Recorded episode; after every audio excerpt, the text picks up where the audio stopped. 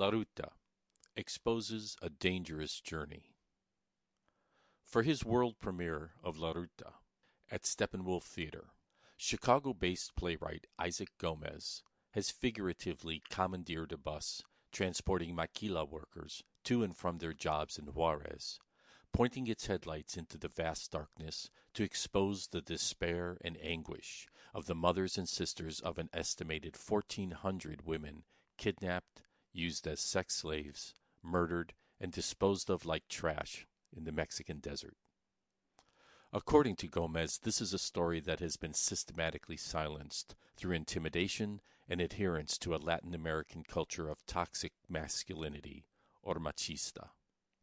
This is Reno Lovison, executive producer at ChicagoBroadcastingNetwork.com and reviewer for ChicagoTheaterAndArts.com. If you need video production for your business or organization, visit RenoWeb.net.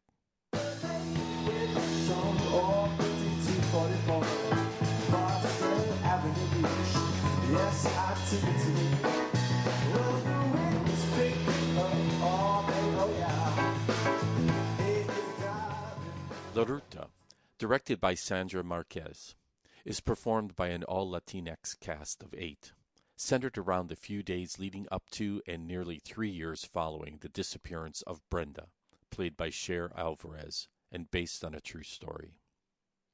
In the program notes, Gomez is careful to point out that this is not a docudrama, but rather a creative reimagining. This is noteworthy because, being aware of the nature of the story, I approached this production with considerable trepidation, but was relieved to see that it's not a violent reenactment of hideous criminal acts, but rather a more subtle and powerful expose that reveals the truth of what's happening through the lives of the women who mourn Las Desaparecidas, translating as the missing girls, and who, through their demonstration of grief, have come to be known as Las Locas, or the crazy women. The dialogue is very well written, though I found while Sandra Delgado as Brenda's mother Yoli, and Charín Alvarez as Yoli's friend Maricela, had moments of greatness, they struggled at other times to hit just the right level of emotion. These, however, are early performances that are likely to evolve over time because both of these women have the chops to nail every second of these two demanding roles and will no doubt hit their stride. Cher Alvarez is perfectly engaging as Brenda, expressing a palpable joie de vivre and a trustworthy nature that illustrates the vulnerability of the innocents who are specifically pursued by their predators. Karen Rodriguez skillfully dealt with her range of emotions as the friend and co-worker Yvonne, who has secret torments of her own. Mari Marroquin has a small but very effective scene as Zadie, the seasoned factory floor mother who is getting ready to age out of this system that eats up the young and spits out the old. Key moments are punctuated by often haunting musical interludes led by the velvety, evocative voice of Laura Crotty and her mellow acoustic guitar accompaniment. All the songs are in Spanish. One line in Son del Obrero, Workers' Song, by Gabino Palomares, translates as I'm in search of a new world without borders and no boss. While a stanza in Siete Soles, Seven Suns, by Rafael Mendoza says, The desert only dried my tears. The darkness only killed my dreams. I was only following the lure of a mirage. Beneath the seven suns, I fell into the abyss. The action takes place on a fairly bare set design of Regina Garcia, upon which she has collaborated with lighting designer Jesse Klug and Rashawn Devante Johnson to project film images that very effectively transport us from location to location and utilize typography to indicate the changing time periods.